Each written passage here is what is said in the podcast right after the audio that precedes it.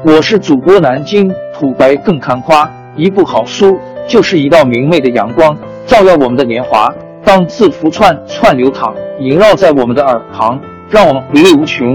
天津上元书院又和你们见面了，欢迎您的收听。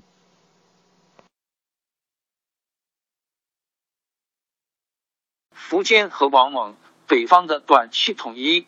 笔者在上一篇中讲过，从公元三百五十二年底前燕迁都邺城起，大体上形成了晋、秦、燕鼎制的形式。这形式存在了十八年，到三百七十年底前，秦灭前燕而结束。从此直到淝水之战前的十三年间，这是北方获得短期统一的时期，也是晋、秦南北对峙的时期。燕、秦两国。在鼎制开始的时候，燕的国力在秦之上，但以后强弱易位，原来的强者甚至陷入灭亡的境地。其原因何在呢？笔者可用两字概括：内讧。慕容氏一族人才辈出，第一代慕容慧是杰出的领袖人物，第二代慕容晃至少可以说是个明君。他的庶长兄慕容翰英武绝伦，智谋出众。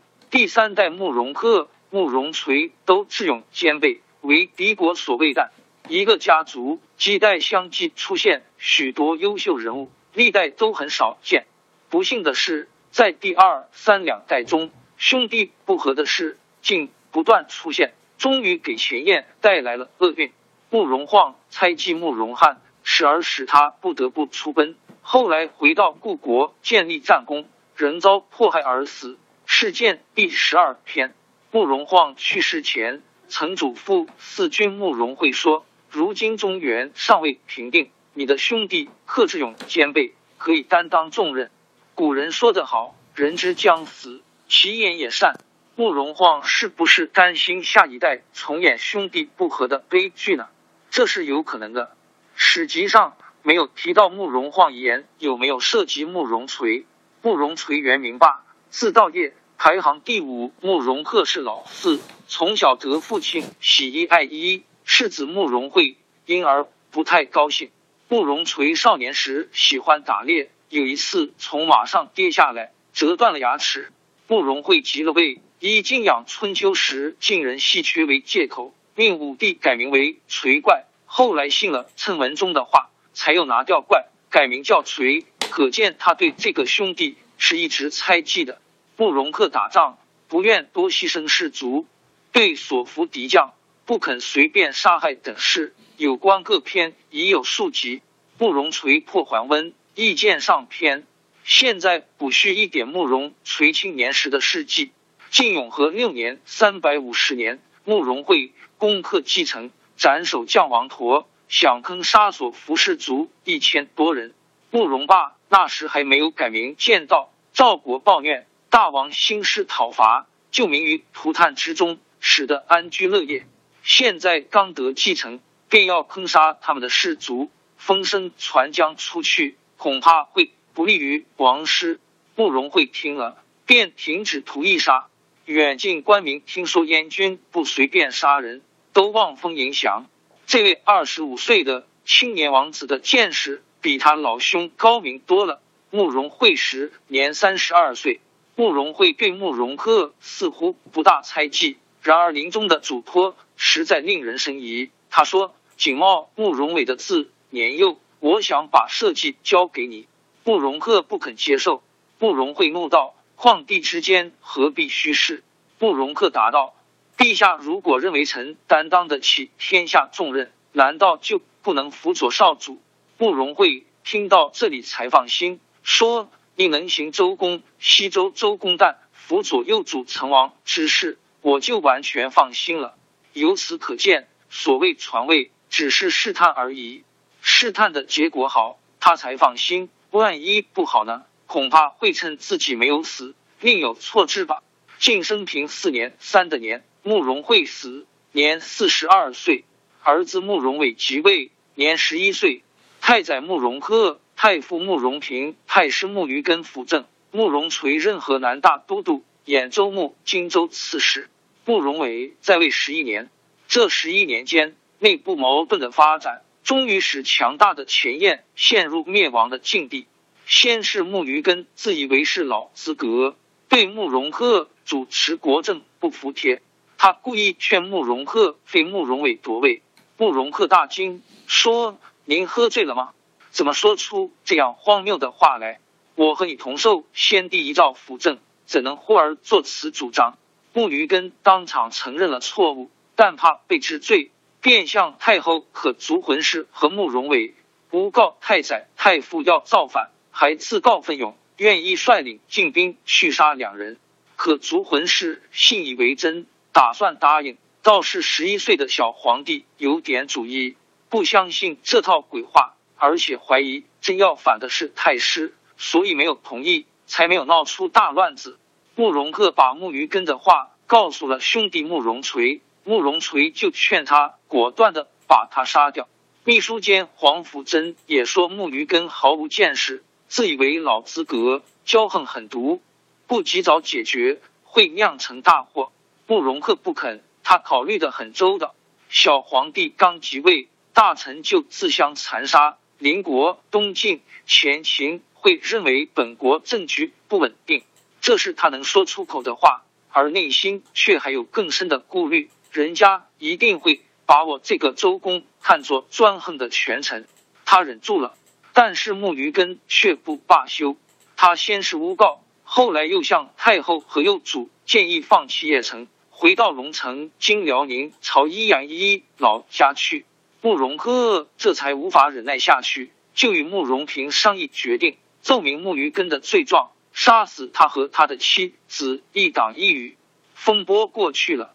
晋太和二年（三百六十七年），慕容鹤去世，燕的局势就急转直下。慕容鹤叮嘱过慕容伟，吴王将相之才在臣十倍以上。先帝因长幼的次序，用臣辅政。臣死之后，请陛下举国以听吴王。他还不放心，又叮嘱慕容伟的兄长慕容章说：“大司马总统六军人选不可忽视。我死之后，依亲疏而言，应该轮到你何冲。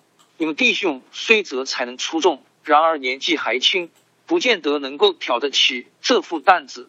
吴王是人中豪杰，智谋无人能及。你们若能推举他做大司马，必能一统天下。你们千万不要贪恋官职，不以国家为意。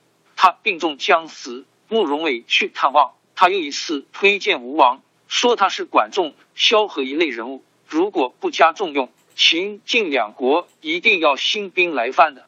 他还把这番意思。同慕容平讲过，慕容鹤把利害得失剖析的明明白白，无奈他们不肯听取。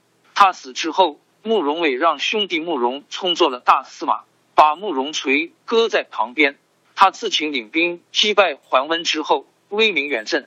慕容平是个庸人，又是忌他，又是怕他，便和可族魂氏商量害他。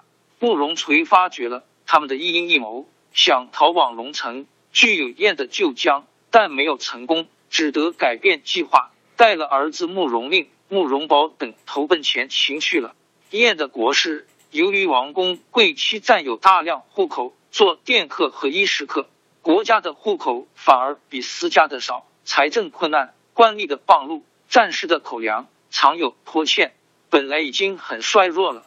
晋太和三年（三百六十八年），尚书左仆射野晚建议清理。这得到了慕容伟的同意，结果他清出了二十多万户，但也惹得满朝怨恨。他本来身体不好，硬拼着做这件苦差事，竟把一性一命送掉。这项工作最终还是不了了之。王公贵戚中权势最高的无过于慕容平。慕容鹤死后，权力全在他的手里，他贪得无厌，占有的户口自然最多。用的地方官不是行伍出身的武臣，便是纨绔的贵族。太后可族浑氏和慕容伟也是一迷不堪，后宫有女子四千多人，同事私议还不在内，一天的耗费常在万金左右。这样的国家显然是难以长久支持的。我们回过来再看前秦，他从伏洪建国以来，历经磨难，终于成为一个强国。伏洪称大单于三秦王，是在晋永和六年（三百五十年），他还没有进入关中，就被元后赵将麻丘毒死。儿子苻建杀死麻丘，不用大单于三秦王称号，引兵入关，只称晋雍州刺史。关中平定后，他才于七年正月称天王大单于，国号大秦。又过了一年，才即位称帝。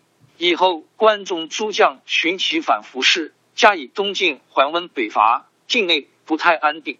这时老天也不帮忙。永和十年（三百五十四年）饥荒，一升米值一匹布。十一年春天发生蝗灾，牛马无草可吃，竟互相吃身上的一毛衣。这年六月，福建去世，年三十九岁。他临终对太子福生说：“六一求帅和执政大臣。”如果不听你的命令，可逐渐把他们杀掉。这是极有后患的遗嘱。福生是个独眼龙，武艺绝伦，一性一格残暴。父亲又这样嘱咐他，国内自然不会安定了。从永和十一年到升平元年（三百五十五至三百五十七年），福生杀了许多人，后妃、公卿、仆役，各式各样的人都有。丞相雷若儿为人刚直。因为在朝堂上公开批评福生的亲信，其本人和九子、二十七孙都遭非命。尚书令辛劳在宴会上做酒监，因为劝人饮酒不利，被他当场一箭射杀。太医令臣言为他这病，说是吃枣子太多而引起的。他大怒道：“你怎么会知道我吃枣子？”立即命令拉出去斩了。他梦见大鱼吃蒲，福是本姓蒲。又听说长安民谣有东海大鱼化为龙，拦街为王女围攻两句，就把太师于尊及其妻子十孙都杀了。诸如此类，死的人不计其数。他接见群臣的时候，弓上弦，刀出鞘，另外还放着锤钳、锯凿等可以杀人的器具。杀人的方法，除杀头以外，斩断胫骨、拉鞋、锯颈、呼胎、凿头顶等法。都随时使用。杨炫之《洛邑阳一奇兰记》卷二说：福生虽好勇嗜酒，但并不凶暴，是福间望书生恶。此说可供参考。这样的暴虐是藏不了的。升平元年（三百五十七年），姚襄进兵来征关中，被福黄梅、邓羌等击败。秦兵又擒杀姚襄，他的兄弟姚袭只得率众投降。黄梅回到长安。福生不但不予奖赏，还时常当众辱骂他。黄梅想杀福生自立，被发觉杀死。王公亲戚牵连被杀的又有多人？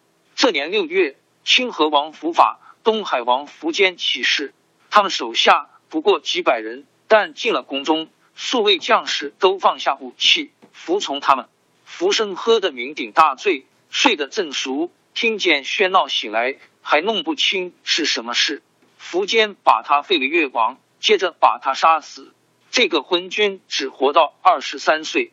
何坚是苻坚的侄儿，与苻生是堂兄弟，比苻生小三岁。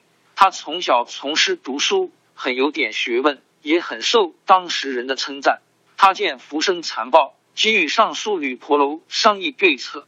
婆楼说自己没有本领办大事，家乡有个王猛，是世间少有的奇才，殿下。不妨向他请教。苻坚就请婆楼介绍，把王猛请到府里。宾主谈论了一番之后，苻坚对王猛佩服的五体投地，说仿佛是刘玄德认识了诸葛孔明。王猛字景略，北海郡今山东寿光东南人，博学多才，喜读兵书，与那些崇尚老庄、口谈玄言的名士谈不拢，反为他们所笑。他到过邺城。后来隐居华阴一，他见桓温不会有大的成就，所以不肯跟他南下，终于为苻坚所用。他比苻坚大十三岁，相见时正当三十三岁的壮年。苻坚弟兄起事是在不得已的情况下发动的，他们确实仅已存有此心，但也不敢轻易动手。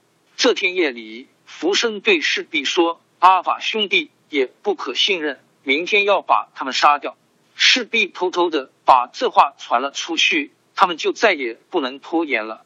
事成以后，苻坚要让伏法即位，伏法自蠢，才能不如兄弟。又是庶出，就不肯接受。阿法于几个月后，以皇太后嫡母以及苻坚的生母命被赐死。原因很简单，皇帝只能有一个，群臣都拥护苻坚，于是苻坚即位，不称皇帝，仍用大秦天王的称号。他杀掉苻生的亲信二十多人，任王猛为中书侍郎，不久改任尚书左丞。从此，王莽与苻坚的兄弟一阳一平攻芙蓉。成了前秦朝廷的柱石。苻坚上台后，很快就发觉面临着两个问题：一是权贵不守法，二是叛乱迭起。解决这两个问题，必须遵循治乱世用重点的原则。苻坚、王莽正是遵照这原则雷厉风行的办事的。特进赐给有特殊地位者的官职，凡事是鄙族土豪，与服氏关系密切。他见苻坚重用王猛，心里有气，当众骂王猛道：“我辈和先帝共兴事业，而拿不到权，你没有汗马功劳，怎么敢执掌大权？这样岂不是我种了田，你吃饭？”又气呼一呼的说：“不把你的脑袋挂在长安城门口，绝不罢休！”王猛告诉了苻坚，苻坚怒道：“必须杀掉这个老底，然后百疗可整。”过了一会，樊氏来了。他对苻坚说话，口气很倔强。王猛在旁指责他没有上下之分，樊氏大怒，跳起来要打王猛，被左右阻止后，便又破口大骂。苻坚顿时发火，立即命令把他斩首。许多向苻坚告王猛状的敌人都遭苻坚斥责，有的就在殿上被鞭打。从此，公卿以下的官吏都畏惧王猛，不敢轻易得罪他了。强太后福建的妻子的兄弟特进强德是长安城里的大恶霸，吃醉了酒，带着一群爪牙，公然掳掠百姓的财物、子女。晋生平三年，苻坚甘露元年（三百五十九年），王猛以侍中、中书令，领京造尹。他一上任，便逮捕强德，一面上奏，一而斩首。苻坚派使者来赦强德的一尸一体。已在市口上示众。王猛和御史中丞邓羌合作，两人皆嫉恶如仇，无所顾忌，数十天中杀官罢免权贵二十多人，不法之徒吓得气都透不过来，哪里再敢犯法？苻坚为之叹道：“我到现在才知道天下有法。”苻坚自此非常重视吏治，常派使者巡查州郡和各族部落。凡有孤寡老人、生活贫困的、官吏刑罚不公平的，以及清廉公正、能够劝克农桑的，总之各种好好坏坏的情况，都要求如实奏报。苻坚根据这些情况采取措施，于是前秦的政治比起晋、燕两国要清明的多。苻坚重视教育，命公卿以下的子孙都入学修业，成绩优良、品行端正的予以奖励。他每月到太学一次，考核学生精益优劣，并提出经学上的问题，与博士、教师讨论。回顾前文英浩，因军心而废学校，这与苻坚比较优劣相差不可以道理记了。叛乱迭起的问题，有时是相当严重的。前文提到过的张平，他拥有各族十多万户，与东晋通生气，受晋朝任命的并州刺史。声势不小，但是这类叛乱不难平定。苻坚大军一到，很容易就把他的军队击溃，迫使张平投降。真正严重的问题是在服侍自己人的内部。苻生有五个兄弟，都封为公爵。王猛曾劝戴坚及早解决，以免后患，但苻坚不听。苻坚的考虑也有道理：武功无罪而就死地。岂不要被人指责为屠戮宗室？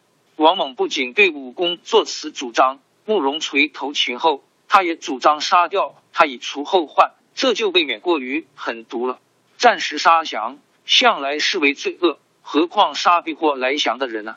若说后来慕容垂果然重建燕国，确系后患，也必须弄清楚，这是淝水之战的后果，不是慕容垂搞的一阴一谋。这是后话。下文再说。晋太和二年，苻坚建元三年，三百六十七年，福生的兄弟福柳、福双和福搜、福武果然一起起兵造反。他们本来分别镇守地方，有兵有粮有城池，造反很方便。福搜原在陕城（今河南陕县西南），地近燕境。他起兵后投降燕国，请燕出兵接应。这时慕容鹤已经死了几个月，慕容平在掌权，他放过了这样一个大好机会，只轻描淡写的说：“我等智略非太宰之比，能闭关保境就够了，平情不是我的事情。”福搜再次特地写信给慕容垂和黄福贞，说苻坚、往往都是人中俊杰，今日不乘机取之，只怕燕国君臣必有后悔的日子。两人明知他说的对，但是慕容平哪里肯听他们的话呢？苻坚分兵征讨叛军，先后击斩苻双、苻武、苻柳，最后王猛等于晋太和三年，苻坚建元四年（三百六十八年）十二月打破陕城，擒获了苻搜。苻坚问他为什么要反，他说：“只为弟兄吕谋逆乱，臣怕连累而死，所以造反。”苻坚责令他自缢杀。但赦免了他的儿子，苻坚仍然留有余地，这是他为人比较宽厚的地方。前秦的内部矛盾与前燕不同之处在于，首脑不制造矛盾，在矛盾出现后处理的也比较得当，所以风波过去之后，国家的情况就恢复到正常状态了。接着，苻坚就动手兼并前燕。晋太和四年十一月，慕容垂投秦。十二月，秦就以桓温败后燕不履行其求救时许诺，愿割虎牢以西之地为口实，使王猛等率兵进攻洛阳一。五年正月，洛阳一守将慕容柱看了王猛一封虚张声势的恫吓信，便开门投降。秦得了洛阳一，便暂时休兵。同年六月，秦兵再出，苻坚送王猛到坝上，把关东重任委托给他。八月，王猛攻克壶关、金山、西长至北。九月，又驻阳安，攻克晋阳一。燕命慕容平作元帅，领兵三十万御秦。燕兵比秦多得多，但是慕容平怕王猛，不敢进兵救晋阳一，士卒怨恨主帅，没有斗志。十月，陆川之战，秦军大获全胜，俘长五万多人，乘胜追击，又俘获十多万人。慕容平单骑逃回邺城，秦兵长驱东进，包围邺城。十一月，慕容伟、慕容平弃城逃走，邺城投降。秦兵追到高宜阳一，俘获慕容伟。慕容平逃到高句丽，被高句丽抓起来，交给前秦。前燕灭亡。燕从慕容会称帝起算，凡二主历十九年；从慕容晃称王起算，共三主三十四年。他是十六国中第四个灭亡的国家，前面三个是前赵、后赵、陈汉。邺城被围的时候，城外秦兵占领的地区因王莽令行禁止，秩序良好，百姓不甚感慨的道：“想不到今天又见到了太原王慕容恪的封爵。”王莽知道了，也叹息：“慕容玄公、慕容恪字真是奇士。”秦灭了燕，得到一百五十七郡。二百四十六万户，九百九十九万口。苻坚把慕容伟和燕的后妃、王公、百官以及鲜卑四万余户迁到长安。秦灭燕后，就基本上统一了北方。灭燕的下一年，钱粮称藩。晋太元元年，苻坚建元十二年（三百七十六年），秦又以绝对优势的兵力攻梁，张天锡投降。除边塞的游牧部落外，北方是前秦的一统天下了。王猛没有看到这一天，他已在上一年去世了，年五十一岁。王朝更迭，江山易主，世事山河都会变迁。其实我们无需不辞辛劳去追寻什么永远，活在当下，做每一件自己想做的事，去每一座和自己有缘的城市，看每一道动人心肠的风景，珍惜每一个擦肩的路人。纵算经历颠沛，尝尽苦楚，也无怨悔。感谢您的收听，朋友们，让我们下期再见。